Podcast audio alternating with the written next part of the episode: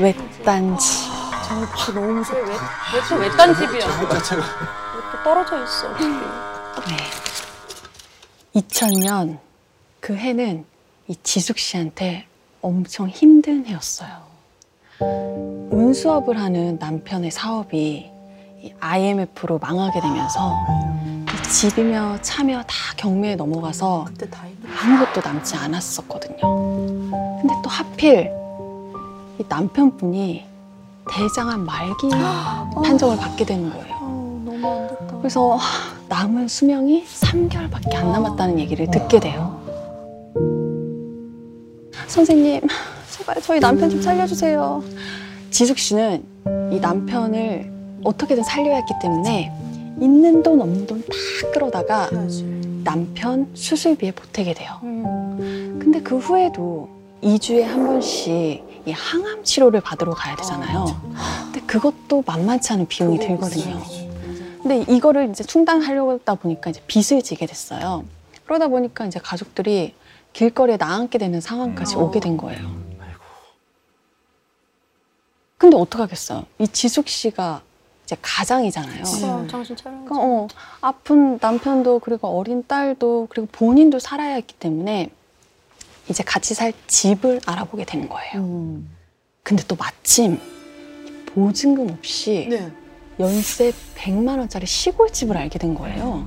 연세? 연세가 100만 원. 연세 1년에 100만 원. 그럼 한 달에 10만 원도 안 하는 거죠? 그쵸. 10만 원도 안 하네. 그래서 이제 친정의 손을 빌려서 이제 돈을 좀 빌려서 이 아픈 남편과 어린 딸을 데리고 이사를 하게 돼요. 음. 근데 이제 지숙 씨는 처음에 이제 갔을 때 그앞 풍경이 너무 푸르르고 너무 좋아서 예쁘고 해서 막 마음에 정화가 됐대요. 그 이곳에서 남편의 병도 나았으면 좋겠고 뭔가 시골살이에 대해서 그렇게 두려움이 없었대요. 뭐 잘 해낼 수 있을 거란 생각이 들었대요. 그리고 드디어 이사하는 날. 유서야, 이제 여기가 우리 집이야. 어때? 응, 너무 좋아. 좋아? 여보 마음에 들어요? 마음에 드네 가족들과 함께 이삿짐을 집 안으로 옮기고 있었어요. 네. 근데 대문 앞에 웬 할머니가 이 지숙 씨 집 쪽을 이렇게 말끔히 쳐다보고 있는 거예요. 그래서 지숙 씨는 아 여기 동네 분이시구나 라는 생각이 들어서 할머니 안녕하세요. 저희 오늘 이사 왔어요. 잘 부탁드립니다. 그랬더니 그 할머니가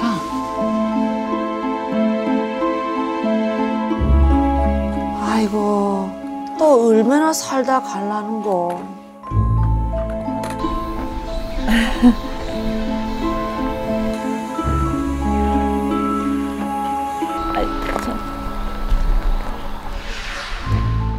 이런 얘기를 하고 호련히 사라지신 거예요.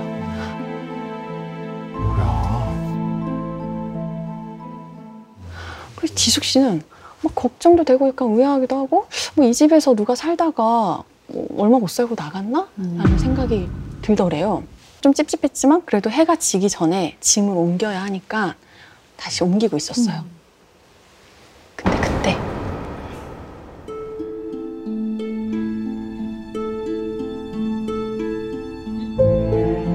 이게 뭐야? 여보! 여보! 아픈 남편의 목소리가 들리는 거예요. 무언가를 보고 놀란 거야. 왜 그래? 그래서 이 지숙 씨가 그쪽으로 가봤어요. 그래서 가만히 보니까 새빨간 물이 천장이랑 벽에 막 발려 있는 거예요. 그래서 어, 너무 막 찝찝하잖아요. 이게 뭐지 싶어서 정체를 알아보려고 냄새를 맡아본 거야. 이렇게. 이거 팥 삶은 물인데? 팥, 팥, 팥 삶은 물인 거예요. 팥을 삶은 물. 어. 그리고 자세히 보니까 바닥에 팥 알이 막 굴러다니고 촌농 놓은 게 군데군데 막 있더래요. 어, 근데 이게 한 군데가 아니라 여러 군데 막 이런 게 다 있는 거예요. 어. 이런 거 다 미신에 쓰이는 거 아니야? 빨리 치워버리자. 근데 이 지숙 씨네 가족은 다 크리스찬이었어요. 그러니까 이게 더 약간 더 찝찝한 거예요. 그래서 얼른 그 길로 이거 다 치우고 말끔히 이제 정리를 해버렸어요. 그리고 그 이후에 어떤 일들이 일어날지 아무도 모른 채 말이죠. 그렇게 모두가 잠든 첫날 밤 거실에서 반려견 초롱이가 막 짖어대는 거예요. 이게 첫날 이사 온 거니까 어, 걔가 적응을 못했나 강아지가? 어 이런 생각이 들어서 그냥 이제 다시 자야지 했는데 아 이렇게 짖어댈까? 어, 얘가 왜 이러지 해서 달래주려고 이렇게 수그렸어요. 근데 그 순간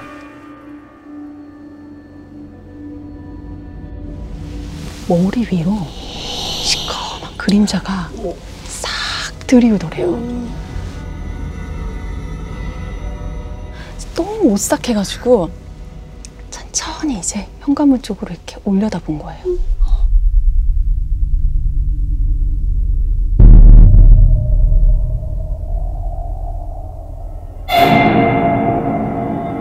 거기 뭐가 있는 거야. 남자가 서 있다. 남자가. 그래서 이제 지숙 씨는 강동가라는 생각이 드는 거예요. 그래서 일단 손에 뭐가 집히는 게 있는지 이렇게 이렇게 더듬더듬 하면서 이제 남편 있는 안방 쪽으로 이제 기어간 거예요. 그 시커먼한 형체는 그 모습을 보면서 지숙 씨를 가만히 계속 쳐다보고 있더래요. 그 순간 팅, 어? 팅 하고 형광등이 켜졌어요. 갑자기. 불을 킨 건 남편이었어요. 아, 여보, 여기서 뭐해? 어? 무슨 일 있었어? 근데 지숙 씨가 아 저기 여보 여보 저기 눈앞에 그 형체가 다 사라지고 없는 거예요. 갑자기. 내가 헛것을 봤나? 괜찮아. 그렇게 얘기는 했지만 지숙 씨는 솔직히 너무 놀랬잖아요. 그러니까 반 넋이 나간 상태지만 이 아픈 남편이 걱정될까 봐 음. 내색을 하지 못하고 겨우 잠에 들었대요. 어. 그리고 이제 그 다음날 밤이 됐어요.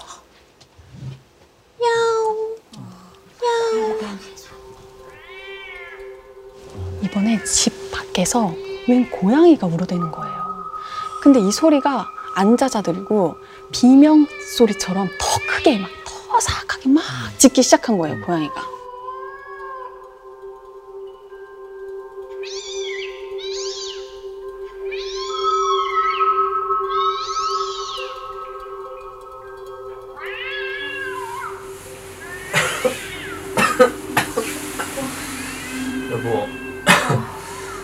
한번 좀 나와봐. 고양이가 너무 울어. 순간 지숙 씨는 어제 봤던 그 시커먼한 형체가 떠오르면서 어, 너무 긴장이 되더래요. 아픈 남편을 대신해서 나갈게 지숙 씨가 나가게 돼요.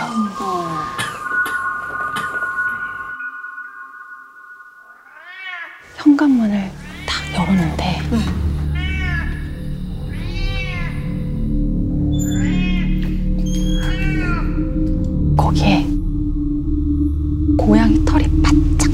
서서 이 고양이가 송곳니를 내밀고 막 하악질 어느 곳을 주시하면서 하악질 막 하고 있는 거야.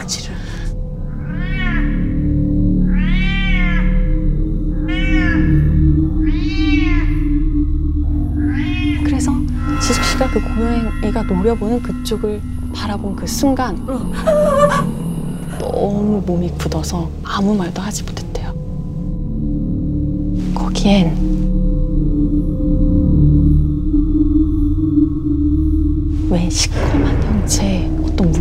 몸을 이렇게 웅크리고 있더라는 거예요. 한 곳에서. 그러더니 갑자기 쓱 몸을 펼치더니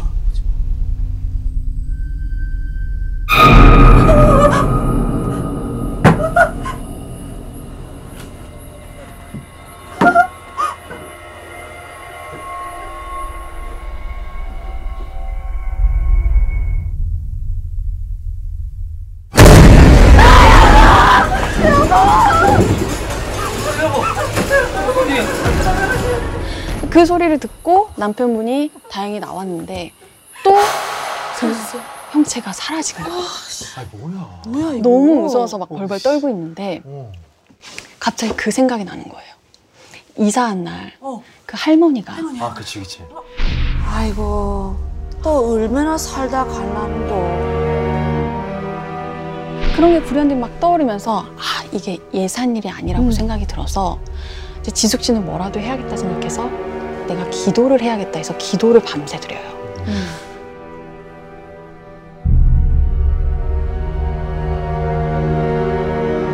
제발 이곳에서 아무 일도 안 일어나게 해주세요. 제발 저희 남편 아픈 남편 편하게 쉴 수 있게 좀 도와주세요. 밤새 기도를 떼요. 그러게 이제 밤을 지새웠어요. 그리고 다음날 한 손님이 찾아옵니다. 에이 좀 살만하나? 이사 온 날 왔던 그 할머니가 또 오신 거예요. 근데 이제 지숙 씨는 이 할머니가 뭔가 알고 있을 그치. 것 같은 느낌이 들어서 지금까지 경험했던 걸 다 이제 얘기하면 이런 일이 있었다 얘기하면서 도대체 무슨 일이 있었는지 물어본 거예요. 그 이전에 여 살던 사람이 똑같은 일 겪고 나갔다 안 가나. 무당 데리고 와서 굿도 하고 막 그랬는데 막 얼마 못 살고 막 도망갔다 카대. 그리고 뒤이어 해주신 충격적인 얘기에 지숙 씨는 할 말을 잃고 맙니다. 여 집주인 할배가 스무 살인가 어린 딸내미 뭐 같은 여자를 막 데리고 와가 뭐 전처를 막 쫓아냈다 하더라. 그 전처 사이에 그 아들내미 둘이가 있었거든. 근데 엄마 따라가려고 뭐 했는데 아들을 뭐 붙잡고 막 때리고 뭐 그뭐 충격을 받아가 그 두 형제가 싹 다 미친다 이가. 그리고 그 후에 첫째 아들은 이 집에서 스스로 목숨을 끊었고 어우. 둘째 아들은 응. 교통사고가 나서 그 형체를 알아볼 수 없을 정도로 시신이 훼손돼서 돌아왔다는 거예요. 어 너무 안 됐다. 아, 그럼 그 이틀 새 나타난 귀신들이 현관에 있었던 그 귀신이 첫째, 그리고 그 기어왔던 귀신이 둘째. 이렇게 지숙 씨는 퍼즐이 맞춰지더래요. 근데 이 얘기를 다 듣고 누가 감당할 수 있어요? 지숙 씨도 감당을 못 하겠는 거예요. 뭐 귀신이 나타난다고 이 아픈 남편한테 얘기할 수 있는 것도 아니고, 뭐 어린 딸한테 얘기할 수 있는 것도 아니고, 그치. 남편한테 얘기하려고 했더니 그날따라 또 남편이 막 구토하고 힘들어하고 온몸을 막 어, 덜덜 떨면서 숨도 못 쉴 정도로 병약해진 거예요. 음. 그리고 뭐 더 이상 이사 갈 곳도 없고 뭐 그럼. 의지할 곳도 없고 내가 지금 할 수 있는 건 오로지 기도밖에 없구나라는 생각이 들었대요. 그래서 성경책을 앞에 두고 더 간절히 더 열심히 기도를 한 거예요. 힘든 상황에서 소리도 못 내고 몇 시간을 울다가 겨우 잠에 들었어요.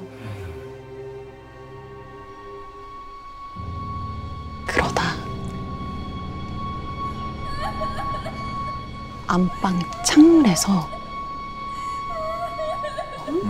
무슨 소리가 나는 것 같아서 번뜩 깬 거예요.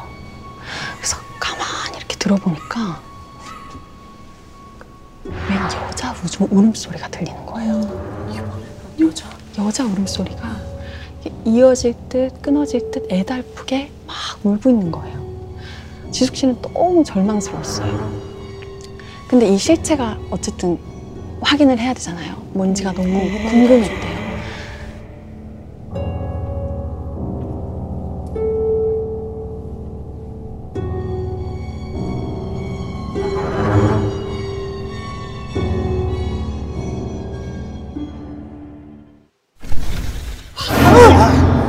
검은 형체가 빠르게 이렇게 거예요. 지숙 씨는 너무 놀라가지고 입을 막 틀어막을 수밖에 없었대요. 그리고 그 옆에 딱 봤는데 막 머리 다 빠져 있고 너무 헬쓱한 남편이 남편. 어, 눈에 딱 들어왔는데 너무 유난히 안쓰럽고 막 너무 안타까워 보이더래요. 그러니까 그 마음을 보니까 이 무서운 마음보다 뭔가 내가 독한 마음을 먹어야겠다 이런 생각이 갑자기 들었대요. 져선 안 돼. 내가 여기서 이겨내야지 내 딸도 내 남편도 살릴 수 있어. 이런 마음으로 이제 그 울음소리의 정체를 파헤치러 나가게 됩니다. 와 나간다고? 대단하다 진짜. 네. 근데 사실 이 스산한 기운에 무섭기도 했죠, 당연히. 근데 이제 마음을 먹고 나왔으니까.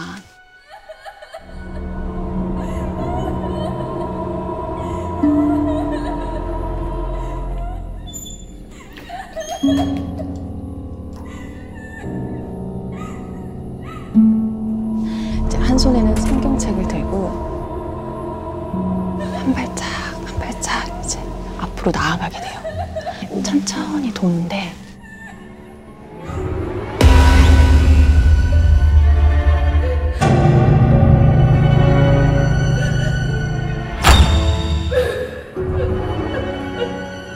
여자 울음소리는 막 점점 더 크게 그리고 점점 더 거세게 막 들려오는 거예요. 강한 마음을 먹고 나왔지만 지숙 씨 눈에는 눈물이 나기 시작했대요. 무섭지. 근데 그게 무서워서가 아니라 너무 서러워서 눈물이 막 나더래요. 지숙 씨 가족은 이제 희망을 안고 이 집으로 왔는데 어, 막 너무 무서운 것들이 보이고 막 가족들 얼굴도 눈앞에 막 스쳐 지나가더래요. 그래서 도저히 눈물이 멈추지를 않았대요. 그래서 지숙 씨는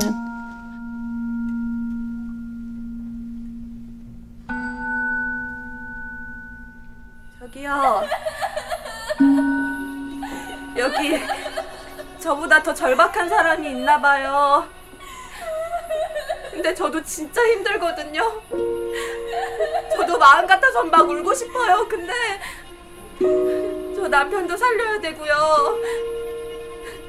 남편 떠나면 딸도 생각해야 되고 진짜 진짜 갈 데가 여기밖에 없어요. 그- 그러니까 여기서 살게 해주시면 안 돼요? 저보다 더 힘드세요? 저보다 더 절박하세요? 한 번만 도와주세요. 이렇게 울면서 집 주위를 계속 어, 호소하면서 막 돈 거예요. 근데 그리고 그 이후에 이상하게도 이 울부짖음을 듣고 있었던 것처럼 점점 잠잠해지고 아이고. 조용해지더래요.